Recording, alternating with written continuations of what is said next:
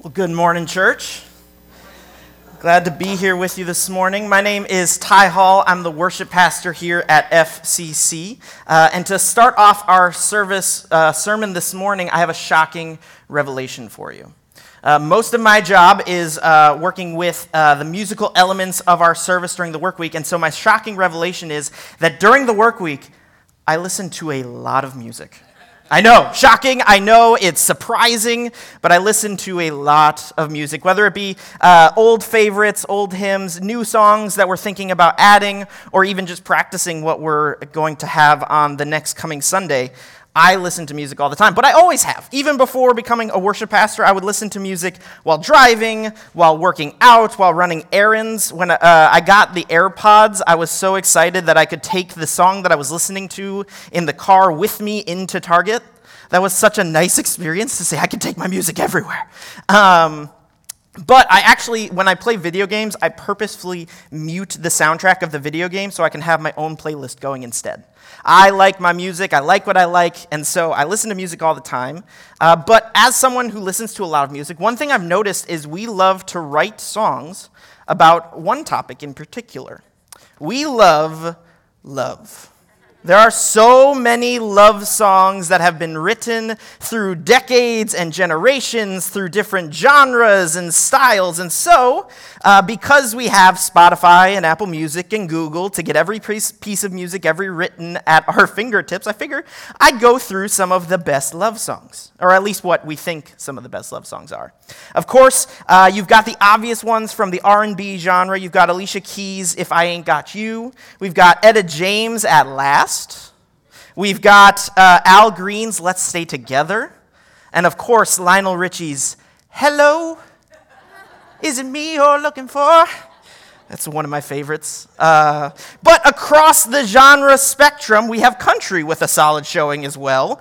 Uh, Rascal Flatts has uh, their version of Bless the Broken Road. Uh, and then Shania Twain has the double uh, header of From This Moment On and You're Still the One. Uh, if you saw went to a wedding in the 90s, you might have heard one of those songs in a first dance for a couple. but we cannot forget the classic love rock ballad. You've got Foreigner's I Want to Know What Love Is. You've got Aerosmith's I Don't Want to Miss a Thing. REO Speedwagon's Can't Fight This Feeling Anymore. And the Bee Gees, How Deep Is Your Love? So many good love songs. We love love. We love singing about it. We love writing about it. We love seeing it in movies and TV shows. How many times have you been watching a rom com and you finally see the couple get together at the end of the movie and you go, Yes, it happened? We love it. We love theorizing about it. But why do we love love? Where did all this love start? Do we actually know what real love is? Now, you might be thinking to yourself, Pastor Ty, this feels more like a Valentine's Day sermon than it does an Advent sermon. But today, we are going to be celebrating uh, the Advent candle of love. That's the candle we'll be lighting today. The previous two weeks, we've been lighting the candles of hope and peace, and today we will light the candle of love. I really do enjoy Advent, this season of preparation and waiting until Christmas. It directs us, it gives us time to reflect and process the miracle that the incarnation of Jesus is to not fly by Emmanuel, God with us, but to intentionally think about what the coming of Jesus represents in the context of hope, peace, and today, love. I'll be honest, I had a hard time paring down my sermon this morning because there are so many different expressions of love throughout the Bible. I've got a slide with some of the big ones that come to mind. Romans 5 8, but God demonstrates his own love for us in this while we were still sinners, Christ died for us. Uh, then we've got 1 John 4, 9 through 11 and verse 19. This is how God showed his love among us. He sent his one and only Son into the world that we might live through him. This is love. Not that we loved God, but that He loved us and sent His Son as an atoning sacrifice for our sins. Dear friends, since God so loved us, we also ought to love one another. We love because He first loved us. The entire chapter of 1 Corinthians 13, uh, you might have heard love is patient, love is kind, etc., etc., etc. And then, of course, John 3.16. For God so loved the world that he gave his one and only Son, that whoever believes in him shall not perish, but have eternal life. Now, you could take any one of those passages and you could do a whole sermon on the context in which it's written to the people who it's written to and all of the things that surround love in that section. And we could go a lot of places. but today we'll stick to Advent and the birth of the Messiah and the events leading up to it. Throughout the months of December, November, and if we're honest, most of October, we all are told to prepare for Christmas. It is coming! Make sure you've got your lights on the tree. Make sure you're using the most energy efficient lights outside. There's a new type of wrapping paper that you have to use this year. And by the way, have you heard Mariah Carey's All I Want for Christmas Is You 49 times yet? but if we're honest, does this actually prepare us for anything?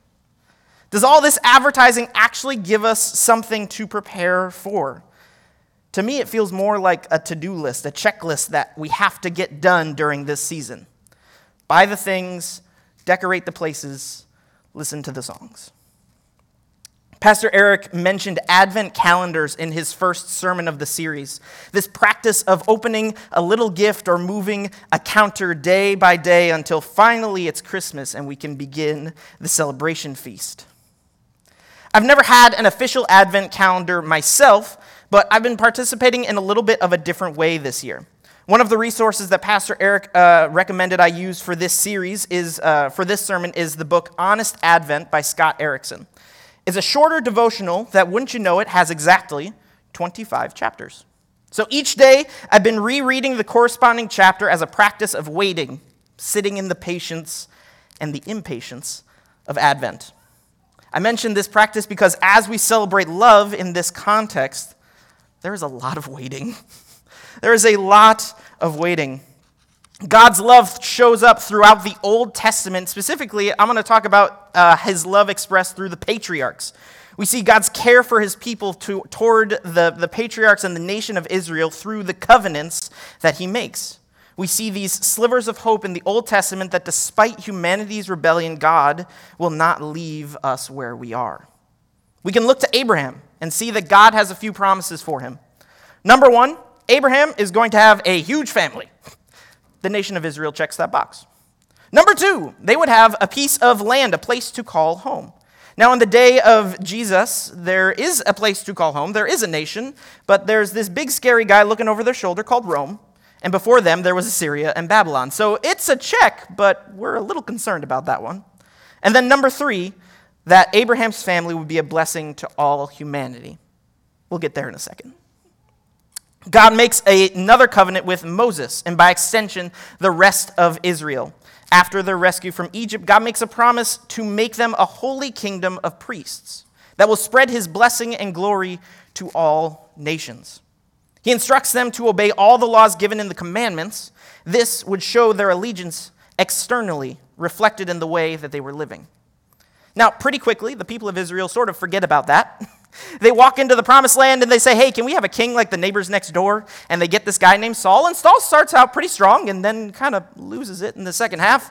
Uh, and then suddenly, this local hero, David, becomes king. And David isn't perfect per se, uh, but he makes a covenant with God. God makes a covenant with him that promise, uh, God promises David that he would raise up a descendant whose throne and kingdom would last forever. These covenants tend to build on one another. Abraham is promised a blessing to all nations. Moses is promised that the nation of Israel would bring God's blessing and glory to all nations. And David is promised an heir whose kingdom would last forever. I'm wondering if there's a way we can knock out all three of those in one go. I feel like that'd be pretty efficient. If you're looking for a resource or a deeper dive into these covenants, I would recommend uh, the YouTube channel, The Bible Project. They have a lot of really great videos on these covenants. Uh, you're going to look for the subtitle, The Royal Priest, if you want a deeper dive uh, into the covenants. Jesus' incarnation fulfills these promises. He answers the promises that God has made and that Israel was waiting for. Now, whether they recognize that or not at the time is a different story.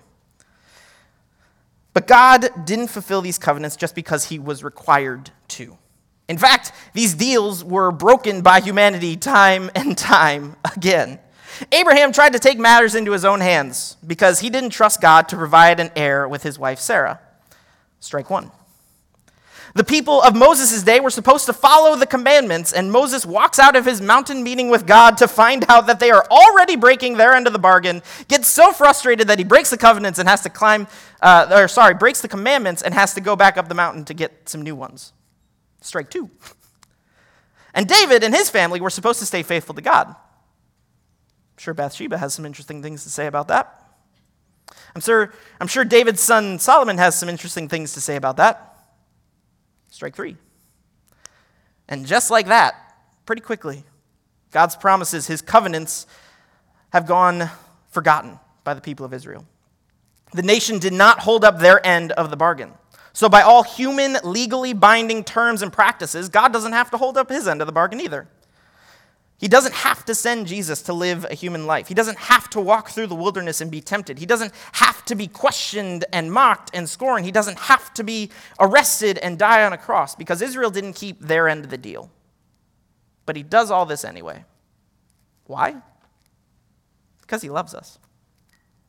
He cares for us more than we can imagine. Before uh, Abraham's covenant, God had made another covenant with a guy named Noah. When Noah was around, God flooded the earth, and after that flood, God made a covenant with Noah to never flood the earth again.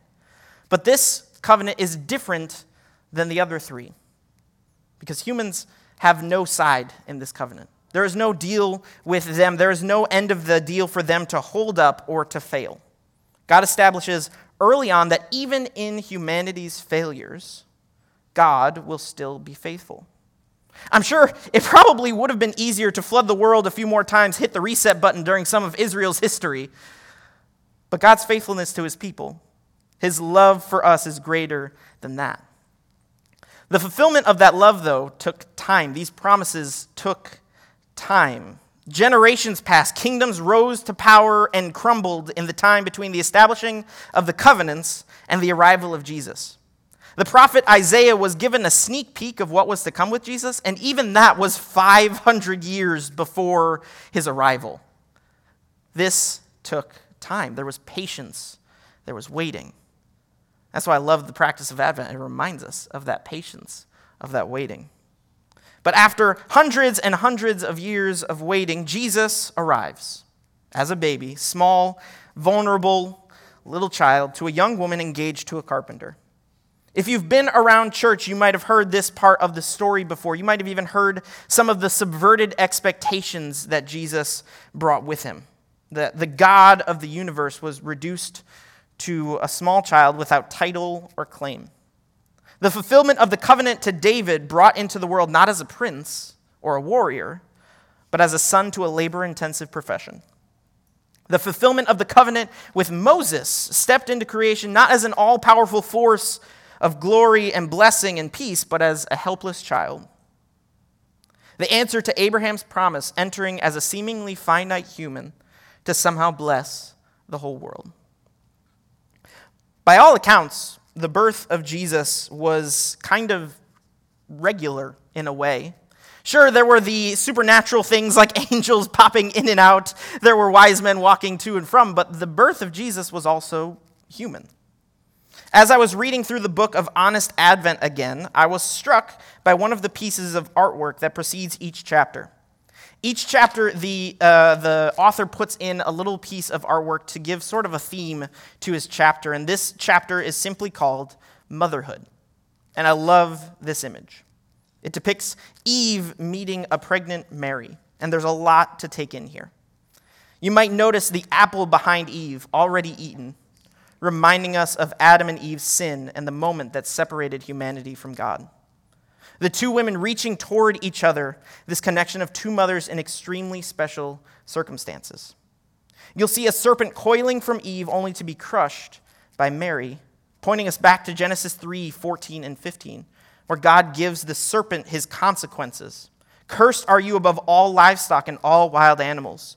You will crawl on your belly and you will eat dust all the days of your life, and I will put enmity between you and the woman, and between your offspring and hers. He will crush your head, and you will strike his heel. Scott Erickson, the author, describes the image in this way It's like they're at a cosmic party where they don't know each other at first, but when they get introduced, they find out they are deeply connected on so many levels. They also notice they have a billion mutual friends on Facebook. In this incredible image, Eve is experiencing hope and grace from a brokenness she never thought she'd see an end to. Yet her face could also be that of a knowing mom bestowing wisdom and compassion on a new mom. As if to say, parenting is one of the greatest and hardest adventures of a lifetime. You'll love your children and want to have them forever, but you may see one of them die before their time, and it's the absolute worst. Here in this image, we find the woman to first give birth, meeting the woman who is going to give birth to the Son of God. But somehow, in the midst of this extraordinary meeting, there is some familiarity. I'm sure we've all seen it. An experienced mom with kids of her own giving advice, giving counsel to a new mother, laughing about the stresses brought with a newborn baby, rejoicing in the happy moments of parenting, celebrating full nights of sleep and first steps little syllables and gurgles that come before full words and sentences, sharing the burdens of teething and the worries of medical checkups. But the extraordinary aspects of these two women cannot be overlooked. The woman who was there when sin and death entered the world, in this picture, hypothetically meeting the woman carrying the one who would be victorious over sin and death, triumphant and everlasting in his reign. And this was an extremely personal matter for Eve, not just as a human, but as a mother herself. You see, Eve knows what it's like to lose a child. In Genesis 4, just one chapter after Adam and Eve have been cast out of the garden, we find the story of Cain and Abel, the two sons of Adam and Eve. Cain works the fields, and Abel works with animals, and they both bring part of their harvest before God as an offering. Cain brings just some stuff, and Abel brings the best he has to offer from his flocks. Based on these offerings, Abel is shown favor by God. And Cain gets jealous and angry and walks his brother out into a field and kills him. And then he lies before God about his involvement in the murder and is cast into exile. I can't begin to imagine what Eve is thinking and feeling as the mother of these two boys. And as I look at that image of these two women, I can't help but be struck by this connection. Just as Eve's sons were taken from her before their time, Jesus would be taken from Mary prematurely. But while Abel's death was a result of new sin entering the world, Jesus' death would bring about the victory over sin and death. I want to give you a little bit of a sneak peek into my sermon preparation, uh, and I promise there's a reason for this, and it'll make sense in a second. As I said before, I listen to a lot of music, always have. Uh, but that doesn't change when I'm writing sermons. Uh, I usually pick one song to have on in the background on repeat while I write, sort of a musical thesis to the sermon. Uh, and it's usually uh, with some, some extra help from God kind of guiding me in that way. Uh, when I preached in July on Psalm 46, I had a, uh, a rendition of the psalm by Shane and Shane. Pretty easy musical thesis to find. Uh, while I taught in October on Galatians 3, dealing with unity between Jews and Gentiles in the church, I had the song Same God by Elevation Worship on repeat. A song for the church to worship God as the God of Abraham, the God of Jacob, the God of Moses, Israelite patriarchs, two relatively recent songs. But for this sermon, God had to dig pretty deep into my musical databanks. Uh, we're going all the way back to 1995. Steven Curtis Chapman, this baby. Look at, look at that hair. look, at, look at that style. I'll forgive you if you haven't heard this song before. It's a bit of an obscure pull for sure. But let me explain. This whole song is detailing Jesus' life and the seemingly regular nature of it. In his humanity, he was like us in every single way. The first verse goes something like this He cried when he was hungry, did all the things that babies do. He rocked and he napped on his mother's lap, and he wiggled and giggled and cooed. There were cheers when he took his first step, and there were tears when he got his first teeth. Almost everything about this little baby seemed as natural as it could be. I think God brought this song to mind for me for a couple of reasons. Uh, the first thing is it brought back a memory. Uh, this was the first song that I realized I would hear this song over and over again, but this was the first song I realized that when the Bible said Jesus was human, it meant Jesus was human. it meant that he would cough, he would get a headache. There were foods that he liked more than others. There was probably a morning where he woke up and he had a little knot in his neck because he slept funny. Jesus was human, and it took this song to help me realize that. And I remember this song because I remember my parents would sing it all the time. I can remember the sound of the CD player spinning as my mom or dad would belt this song out with accompanying harmonies. And as I prepared for this sermon, I once again realized the depth of Jesus' human experience. He had a mother, just like us. And while Joseph wasn't Jesus' biological father, Joseph was a father figure who loved him as a father would. And Mary loved Jesus. His mother loved him. And suddenly, the God that had been showing love for thousands and thousands of years to his people, unconditionally, unchanging, immeasurable love for his creation, is shown a small reflection as his mother loves him. I don't have kids of my own. I don't have firsthand experience of knowing what it's like to have a child or bring a child into the world, but I've been told it changes your life. I've been lucky enough to have uh, two nieces and a nephew and be considered, uh, considered a spiritual uncle through the family of the church. Uh, but I fully understand that that's different than bringing uh, uh, a child into the world and being a parent. I've heard that it completely reorients the way you think about everything. Things you thought, oh, that doesn't connect to this at all, all of a sudden are flipped on their head. Uh, there's a, a phrase uh, that I've uh, heard a couple of times. It's probably my favorite explanation to try and describe what being a parent is like. It goes like this Imagine someone took your heart out of your chest, gave it legs, and all you can do is watch it walk around for the rest of your life. And you just have to try your best to protect it and keep it in sight. Don't let anything hurt it. I'd say that probably starts to scratch the surface of what it's like to be a parent. And I find it really exciting to know that Jesus experienced this parental love. He experienced this unconditional love that can only be experienced with a mother to her child. The creator of all things, the one showing us love from the very start, gets to see Mary love him to watch Mary grow in all of this motherly love, all the love she can muster for her baby boy. Jesus gets to experience that. But of course, this is no ordinary baby boy. The chorus of that 90s Steven Curtis Chapman song goes like this This baby made the angels sing. This baby made a new star shine in the sky. This baby had come to change the world. This baby was God's own son. He was like no other one. This baby was God with us. This baby was Jesus. And suddenly, as Jesus enters the world, God is with us, Emmanuel.